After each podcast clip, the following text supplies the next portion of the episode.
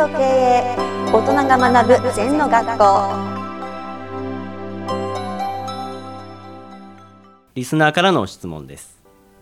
時間は量的には平等質的には不平等と先生は言います。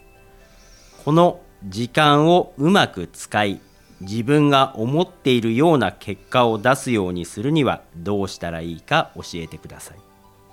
そうだね。あの全部ね成功した人も成功しない人も24時間同じなんだよな。はい。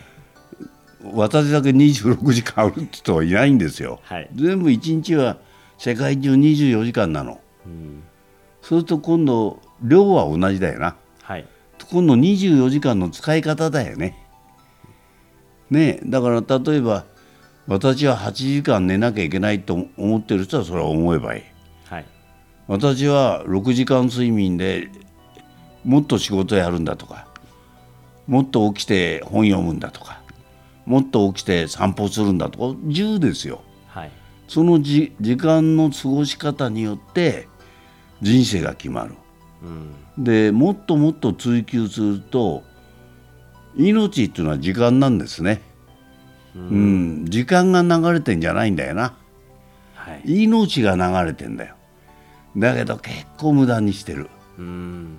だから私は朝まあ5時なら5時に起きたらやっぱり座禅して休みの日も座禅してコーヒーブレイクしてストレッチやってあとテーマがなかったら寝ればいいんだよ。はい。一番いけないのはなんとなくずるっと10時まで寝ちゃうとかね。うん。はい。やっぱり実節って道元が今時の節って書けます。はいこれ大事ですよね。ピタッピタッと。だから私は寝ると決めてますよ。一回起きてコーヒー飲んで、それで今日はあの2時間多く寝ようとか。はい。なんかそういうふうに時間に対してのなんとかな受け身じゃなくて、積極性主体性っていうのが大事じゃないかな。うん。流されてるよね。で今までその小学生でも中学でもその学校から押し付けられたタイムテーブルなんだよ。これ国語だとか理科だとか、はい今度人生っていうのは自分で時間割り作るんだよ。うんそこが全然主人公は自分なんだよな。ところが他人任せで会社に行かなきゃいけない時間行かなくていいんです休めば。はい行きたくなきゃ会社なんか辞めりゃいいんだよ。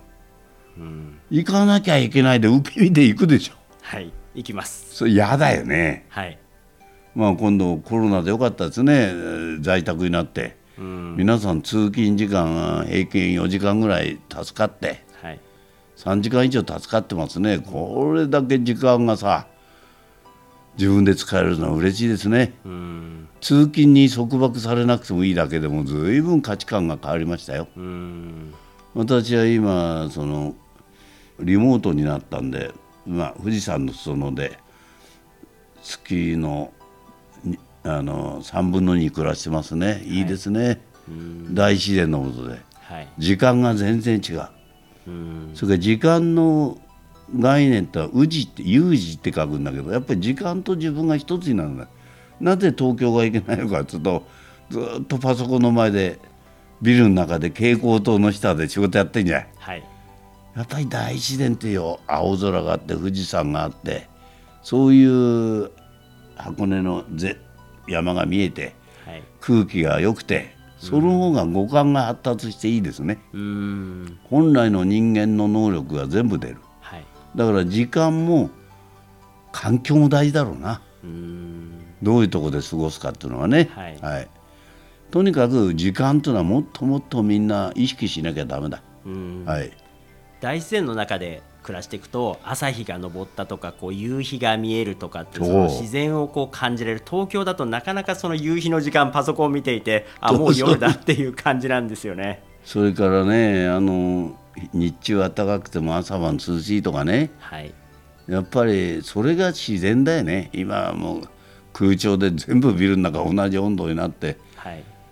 なんか人間が劣化するんじゃないですかね、うんはいわかりました。先生ありがとうございました。はいありがとうございます。この番組では皆様からのご感想やご質問をお待ちしています。LINE でお友達になっていただきメッセージをお送りください。方法は LINE のお友達検索でアットマーク ZENTKA アットマーク ZENTO KEIEI と入力してくださいお寄せいただいたご感想やご質問は番組の中で取り上げていきますのでメッセージをお待ちしております。